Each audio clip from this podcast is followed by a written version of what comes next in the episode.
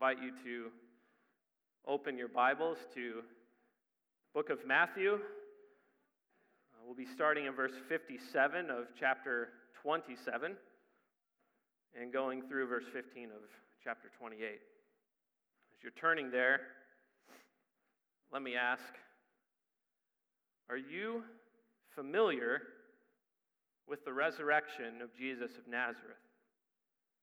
Are you familiar with it? But before you might be tempted to start listing the facts around these events, like so and so saw him at such and such a point, and um, or maybe you're tempted to start getting your apologetic, you know, checklist of here's here's how I can prove that this was a historical event that happened. Let me ask it in a different way. Is your familiarity with the resurrection of Jesus the type of familiarity that fuels your walk with the Lord? Or is it a familiarity kind of caught up in Easter lilies and things like that that, that is actually sort of dusting over the glorious reality of this event? Does the resurrection kind of just sit at the back of your mind, sort of like your homeowner's insurance? You know, the Allstate ad, there when you need us. Is that kind of how the resurrection is, is, is operating in your life as a Christian? Or is this event the ignition for your faith? Is it the thing that wakes you up in the morning excited to be with Jesus and to be on mission for Him and to lay your life down in service to Him? Is it fresh and invigorating? When your hope seems lost? When sin seems overwhelming to you? When your life seems mundane, or maybe when everything is just going exactly the way you want it. Then, in these moments, is your faith being deepened when you think of your risen King? Friends, God wants us to see this morning from His Word that the resurrection of Jesus changes everything. The resurrection of Jesus changes everything. So, as we read this together, let me just encourage you just to be asking God this morning. As we're reading the text, as we're walking through it together, just, just be praying that God would give you a fresh sense of what this resurrection means for you as a Christian. Just ask Him that, that He would make it fresh and invigorating and, and restorative no matter where you find yourself today, because the resurrection changes everything about your life as a Christian. Don't settle for a familiarity that kind of is like dusty books on a shelf we haven't looked at in a while, but seek a familiarity that ignites your heart in love of Jesus. That's what the resurrection should do for us. And we're going to see that because it's what it did for the people who saw him alive. So let's dig in this morning. I'm going to read it in its entirety. It's a little bit long. I think it'll be worth it because I'd rather you hear the word of God than my voice. Matthew chapter 27, starting in verse 57. When it was evening, there came a rich man from Arimathea named Joseph, who also was a disciple of Jesus. He went to Pilate and asked for the body of Jesus. Then Pilate ordered it to be given to him, and Joseph took the body and wrapped it in a clean linen shroud and laid it in his own new tomb, which he had cut in the rock. And he rolled a great stone to the entrance of the tomb and went away. Mary Magdalene and the other Mary were there, sitting opposite the tomb. The next day, that is, after the day of preparation, the chief priests and the Pharisees gathered before Pilate and said, Sir, we remember how that impostor said while he was still alive, After three days I will rise. Therefore, order the tomb to be made secure until the third day, lest his disciples go and steal him away and tell the people he is risen from the dead.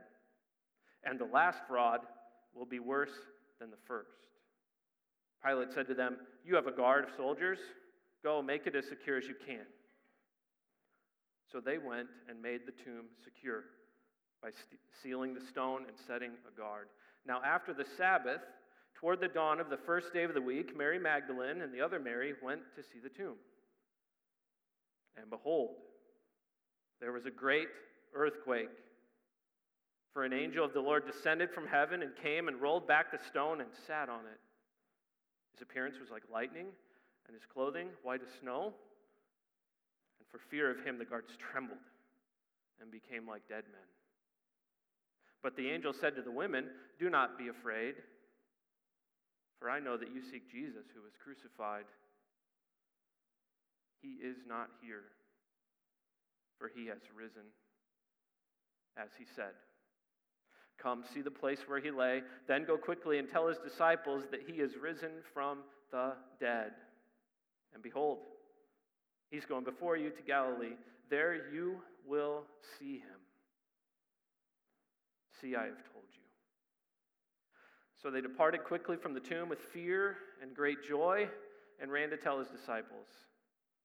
And behold, Jesus met them and said, Greetings. And they came up and took hold of his feet and worshiped him. Then Jesus said to them, Do not be afraid. Go and tell my brothers to go to Galilee, and there they will see me. While they were going, behold, some of the guard went into the city and told the chief priests all that had taken place.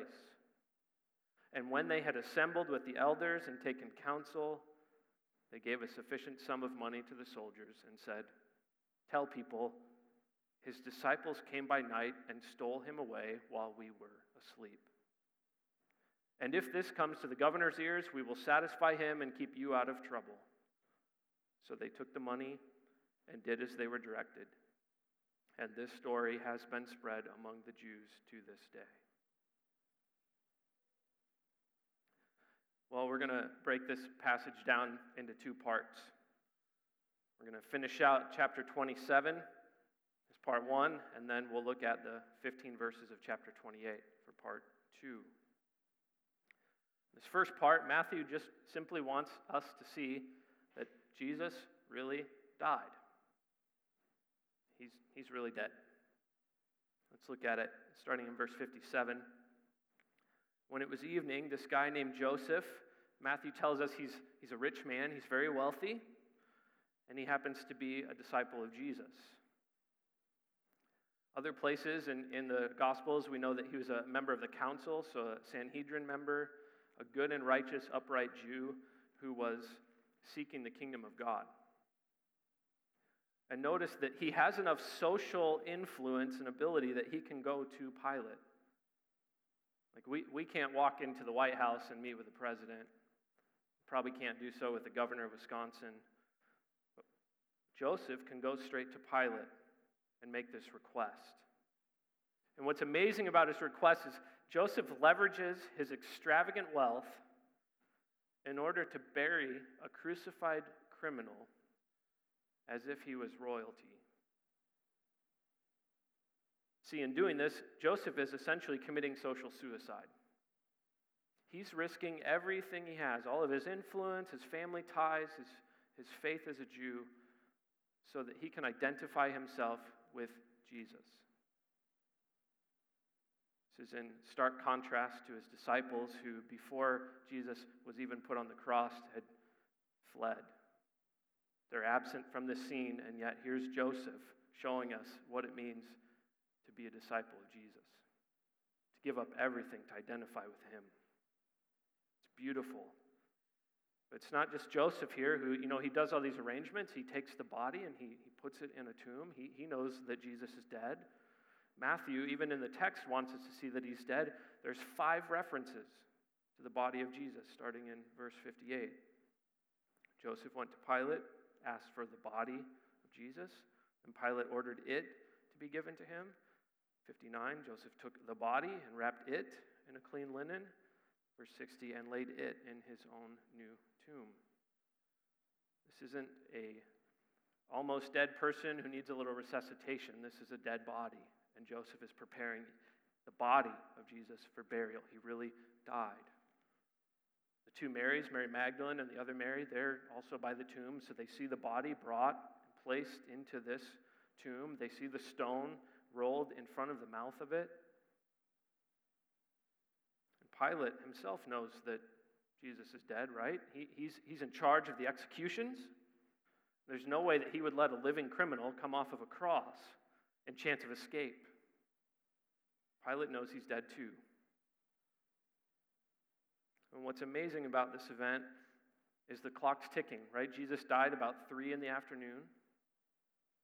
At 6 o'clock at sundown, the Sabbath would start, which means that Joseph has about a three hour window to go to Pilate, to prepare the body, to get it in the tomb, make all these arrangements. So the clock's really ticking.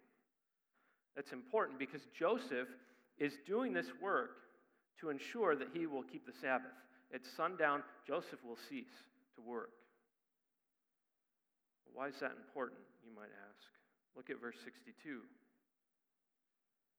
The next day, that is after the day of preparation, Matthew wants us to see something by not explicitly saying on the Sabbath. We should, we should sort of pause over these words and go, okay, well, what's the day after preparation? It's the day you prepare for, it's the Sabbath. And look who's working. It's not Joseph, it's not the people burying Jesus, it's not the ladies sort of, you know, putting flowers by the tomb or anything like that. It's the chief priests, the Pharisees. The people who are supposed to be the protectors of the Sabbath. They're the ones still working on this day of rest to keep holy and precious to God. Matthew wants to see they're, they're not about the things of God here. But notice that they also believe that Jesus is dead. Verse 63 Sir, we remember how that impostor said while he was still alive. Right? They, they know that Jesus is dead. And, and what's amazing is when they say in verse 63, we remember, it's quite ironic that the enemies of Jesus are the ones who remember his words that he would be raised. They're the ones who take Jesus literally. They don't believe he's going to be raised, but they at least take his words literally. And so they're going to ensure that they squelch this message their assessment of Jesus and his claims about himself are plain. They call him an impostor. And then in verse 64, they go on to speak of the last fraud being worse than the first. What you need to realize about these frauds the first fraud is that Jesus claimed to be the Christ, the Son of God, the Messiah. The second fraud is that he claimed he was going to be raised from the dead. Well, they, they think they took care of the first fraud because they, they had him killed and they think, well, we can, we can take care of the second fraud easy enough by securing this tomb and making sure that his disciples don't try any funny business. All of this is taking place on the Sabbath day when Jesus' disciples are resting. They're nowhere near the tomb. Notice their plan of action. And ironically, it's a plan that works absolutely against them and their purposes. But they, they go to Pilate and say, Sir, we, we want to put we need you to give us some soldiers so that we can put a guard at this tomb so that uh, we can ensure that three days pass without any sort of tomfoolery. We think his disciples might try something funny and, and come and steal this body and then go, hey, he's alive, he's alive, everybody, amazing. That fraud would be worse than the first. So Pilate give us some, some troops, and, and Pilate sort of, I think, seems to just dismiss them. Kind of like when he washed his hands of the innocent man's blood at the trial, and they say, The blood be on us. He goes, You've got a troop. You take care of it. Go use your own guards. And so notice verse 66. They went and made the tomb not sort of secure, not, you know, they kind of put some duct tape and, and made it as good as possible. No, they, they made the tomb secure by sealing the stone and setting a guard. So they've got armed soldiers, trained professionals to watch this tomb. And they've sort of sealed it, sort of like a youth group chaperone, right?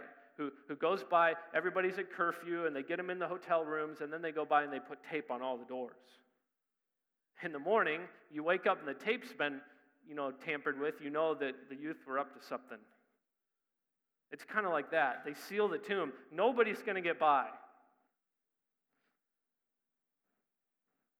No way any human efforts, no way any human efforts will succeed in breaking through this security set up by the chief priests and the scribes. Their plan is foolproof, at least as far as human beings are concerned. But notice, they, they, they agree he's really dead, so we're going to make sure that his body doesn't go anywhere. That brings us to the second half of our passage, and uh, it's pretty exciting. Uh, we'll look at it similarly. The friends of Jesus, they go to the tomb, verse 1 of 28. Now, after the Sabbath, again, Matthew's just sort of saying, look, look who's working on the Sabbath, look who's keeping the Sabbath like a faithful child of God. After the Sabbath, towards the dawn of the first day of the week, Mary Magdalene and the other Mary went to see the tomb. It's very nondescript, right? We see other places in the Gospels, they've, they've brought with them all these perfumes and spices and things to, to further prepare the body. We have none of that in Matthew because he, he wants our attention on verse 2. And behold, there was an earthquake, a great one. Notice this isn't some tectonic plates of shifting under the San Andreas Fault in California. This is a supernatural shakeup. You see that right in verse 2. Uh, there was a great earthquake, for an angel of the Lord descended from heaven and came and rolled back the stone and sat on it. This earthquake doesn't bubble up from underneath the ground, it comes down from heaven. It's a supernatural event, the power of God. Notice this angel. He's very impressive in appearance. He looks like lightning. He's got white as snow clothing on. Super impressive strength. He just single handedly rolls this stone aside and then he kind of sits on it.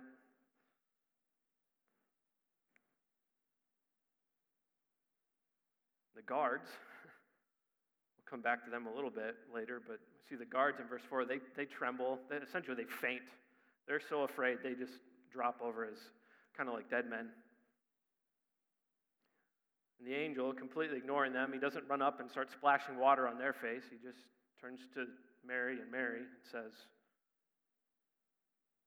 Do not be afraid, for I know that you seek Jesus who was crucified. Verse 5.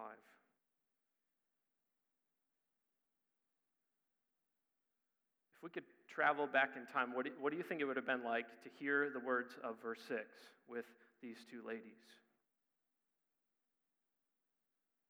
I imagine it would just have to be this soul quaking kind of event that would just topple any towers of fear and any sense of doubt or, or uncertainty about anything. Look what this angel says He is not here for he has risen. As he said. He's not here, for he has risen, as he said. The tomb's empty, and the angel says, You want to know why? Because Jesus is alive. That's why the tomb's empty. And then immediately, the angel gives them some instructions, some marching orders. First thing, come, make, verify for me, please, that this tomb is in fact empty. Look in there, stoop down, see any bodies? No? Okay, good. Now go and tell his disciples what's taken place, that he is risen from the dead. And behold, verse 7, halfway through it, the angel says, He's going to go before you to Galilee, and when you get there, you're going to see him. Amazing. So, still shaken up, they, they, they run from the tomb. They book it out of there, going to tell his 11 deserting disciples about what has taken place. And notice there, there's still fear and great joy, just the emotional overload. I mean, this is blowing circuits here. There, there, there's just no way to fathom how amazing this would have been for them. Just think a little bit more about that. They've followed Jesus for two, three years of their lives now. They have ministered to his needs. They've kind of been the logistical detail that, that sets up the, the dinner parties and, and makes sure that Jesus has all things that he needs to be strong for his mission to, to proclaim the kingdom of God. And they've, they've seen him heal paralyzed people. They've seen him feed multitudes with a few fish. They've likely at least minimally heard about him walking on water. They've seen him give sight to blind men, raise the dead, cast out demons, and preach as someone who has authority. And now this angel who looks like a lightning bolt shows up and says, He's not here, he's risen. Imagine what must be going through their minds as they run from that tomb. I'm not sure I could put one foot in front of the other, but they do. And then look at verse 9. And behold, Jesus met them and said, Greetings. Greetings. And they did the only thing that would make any sense in this situation. They come up to him, they throw themselves down on the ground, they grab his nail pierced feet, and they worship their risen king.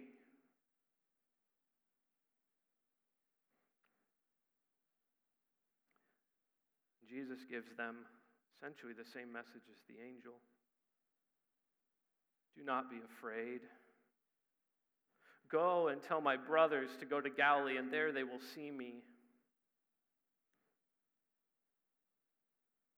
Well, lest we miss it, after Jesus reassures them, don't be afraid. It's really me. You have nothing to fear now or ever again. Look what he calls the people he wants them to go tell. Go and tell my brothers.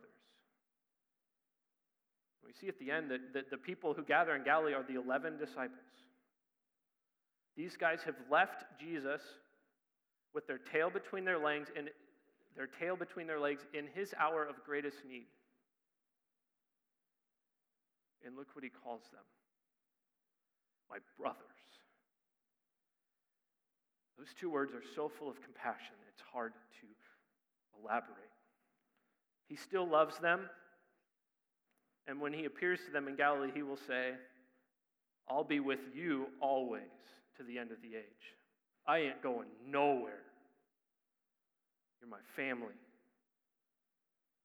He brings them back into the fold. These guys who, who, like Peter, just go out and weep bitterly over denying him three times. The one who they adamantly said one after the other, We will never leave your side. They've gone, and Jesus says, Tell my brothers, they'll see me soon. It's amazing.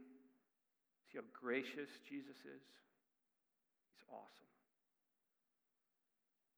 But lest we forget, these guards are still over there in this pile of armor and metal boots. Got to deal with these guys. So while, verse 11, while the ladies are going to tell the disciples, behold, some of the guard went into the city and told the chief priests all that had taken place. All that had taken place. Now, minimally, they would have said four things uh, Sirs, we felt this earthquake. Um, we saw this angel. It looked like lightning. Uh, we, we saw the stone rolled away from the mouth of the tomb. And most importantly, sir, the, the tomb's empty. Body's not here. I don't know what happened, but all this stuff happened. Just wanted you to know about it. Can you imagine the career implications for these guys? They failed at, they had one job and they failed. Their one job was to guard a dead body in a tomb secured by all human measures to be impenetrable. And they failed. Punishment is very likely here. Not sort of a dock in pay, but likely some kind of physical beating for being bad guards. Certainly embarrassment, too, right? You can imagine these emotions of the guard going to bring this news to the chief priests. Unfortunately, I don't think the chief priests are going to end up as a reference on their next job application. They failed. They couldn't guard a dead body. Maybe they need a new line of work. But notice now the chief priests, they hear this information. They don't start praising God. They don't start spreading this news as good. They gather their cohorts, the elders, and the rest of the council, and they put their brains together to figure out what they should do. Now, these are the brightest religious minds in Jerusalem, and here's what they come up with uh, they bribe the guards, the large sum of money. Be thinking kind of Judas and how he received money for betraying Jesus. Chief priests, they've got all this excess money, so they bribe the guards. And then in verse 13, they craft a lie. They've heard the facts of the matter. There's an angel there, the supernatural thing happened, the tomb's empty, and they bribe and lie. Say, guards tell the people his disciples came by night and stole him away while we were asleep. Wait, if, if, we're, if we're remembering, back in chapter 27, this is the very thing they've secured the tomb to ensure doesn't happen. And now, because the facts of the matter give them no alternative, they use it for their story. Amazing. They don't care at all about the facts. They hate Jesus. They want his message and his authority, they want it squashed. They don't care. You see that because their story isn't just implausible, like, oh, maybe. It's not just irrational, it's impossible. Sleeping guards cannot identify disciples in the dark through their eyelids. The chief priests know the facts mean their version of the story isn't even possible.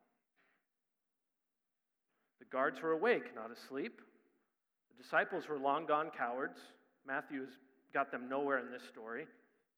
The two Marys, as faithful as they are, probably aren't going to turn into the Incredible Hulk and roll this stone away. Oh, yeah. And there's that angel guy.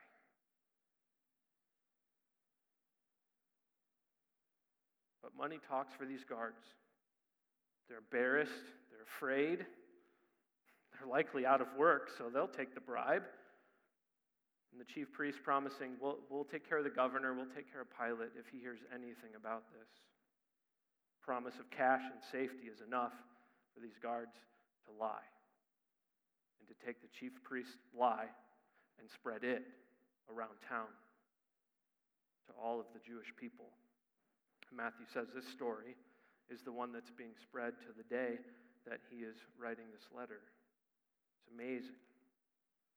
The story that goes out to the people. There's one of he's not in the tomb, he's risen. And the other is he's not in the tomb because his disciples duped our guards, crashed through our security, and they swiped his body. We don't know where the body is, but we know they did it, even though that angel guy's there and we're liars. See where the burden of proof is? friends? It's not with the Christians in this story. Burden of proof is with the liars, the real imposters, the frauds, who will take the message of Jesus and suppress it at all costs because their problem is not with whether or not the resurrection can happen. Their problem is with Jesus. They hate him, they don't want anything to do with him. The tomb is empty, they say, because the disciples stole the body. That's an impossible story crafted by men who hate Jesus. Facts are irrelevant to them. And it only supports the truthfulness and validity of the eyewitness accounts that Matthew has put before us. It's brilliant writing, it's a brilliant argument that Matthew has here, but more than that, truth wins, doesn't it? Jesus really died. The tomb is really empty because he is risen, as he said. That's what the text tells us. Let me try and wrap us up and, and apply this a little bit for us. If you're not a Christian, you need to contend with the fact that the Matthew who wrote this book was, was himself purposing to write history. He wanted to record the facts, what really happened here. Jesus is alive. He was crucified, died, buried, and then three days raised. That's the truth of the matter, and you need to reckon with him.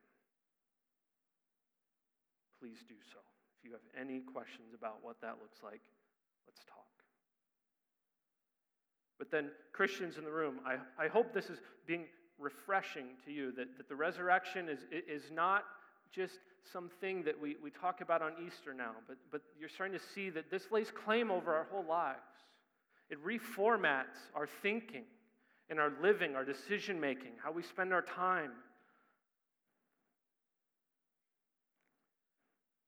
Because Jesus is alive, his work on the cross is validated, it's effective. Christ Jesus died for our sins. He gave his life as a ransom for many. His blood has washed away our sin. Jesus, thank you. This means he's worthy of our worship. That we would take all of our heart and all of our mind, our mental energy, and all of our strength, and we would aim it at delighting in Him forever. He died for our sins. It's legit. He means for us to know that because He's alive. Then, not just His work on the cross, His words. You know, how many red letters are in your Bible in this Gospel of Matthew? And His words are true for you today. He wants you to just bundle them all up and just embrace them and love them. His promises are true for you today. Me just give you three right from Matthew's gospel. Because Jesus is alive, when he says these things, you can bank on them being true. Behold, I am with you always to the end of the age. He's present. Come to me, all who are weary and heavy laden, and I will give you rest. Take my yoke upon you and learn from me, for I'm gentle and lowly in heart, and you will find rest for your souls. He will help you.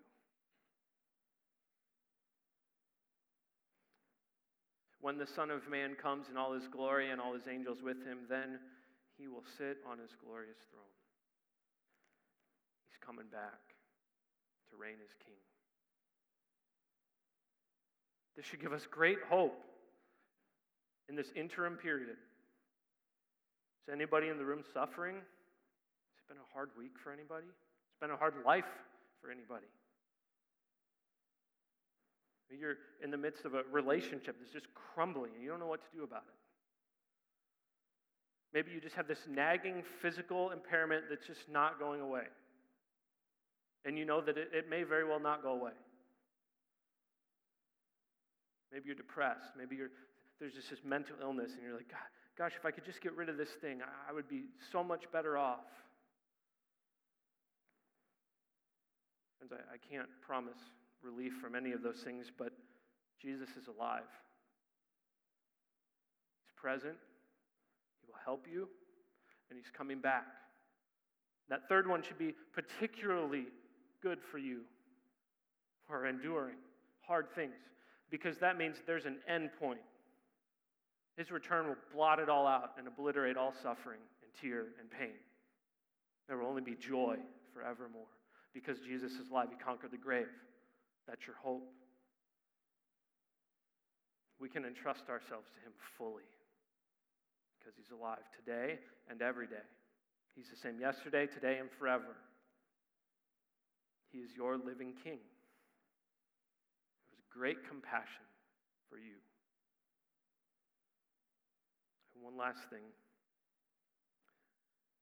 Since we're talking about Jesus' words, it means that his commands are life for us, his people. When Jesus says, I have all authority on heaven and on earth, and in the same breath can say, If anyone would come after me, let him deny himself, take up his cross, and follow me. He means for us to obey him, friends, in everything to purpose to continue to greater and greater degrees of godliness and faithfulness and following Him and being about His mission around the world. Like Joseph of Arimathea in our passage, we're to just risk it all so we can identify with Him because it's going to be worth it. That store and treasure in heaven. And there is no fading or moth or thieves in heaven. We can bank on this. So, friends, by faith, let the resurrection be fresh today. Let it invigorate you. Let it propel you out of the doors of this building. Be on mission for Him and to love Him more. If you're not there, if it's if it just seems kind of dusty, just let me just encourage you: be alone with God. Do some heart work.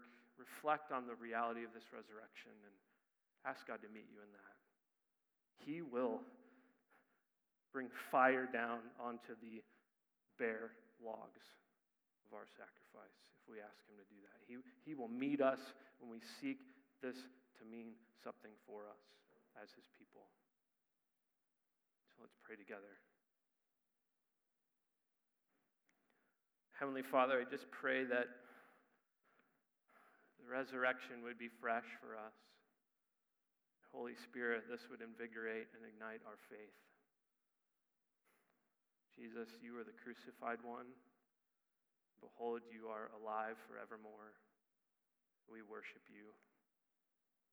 Give you thanks for your word. Pray you would bless it. In Christ's name.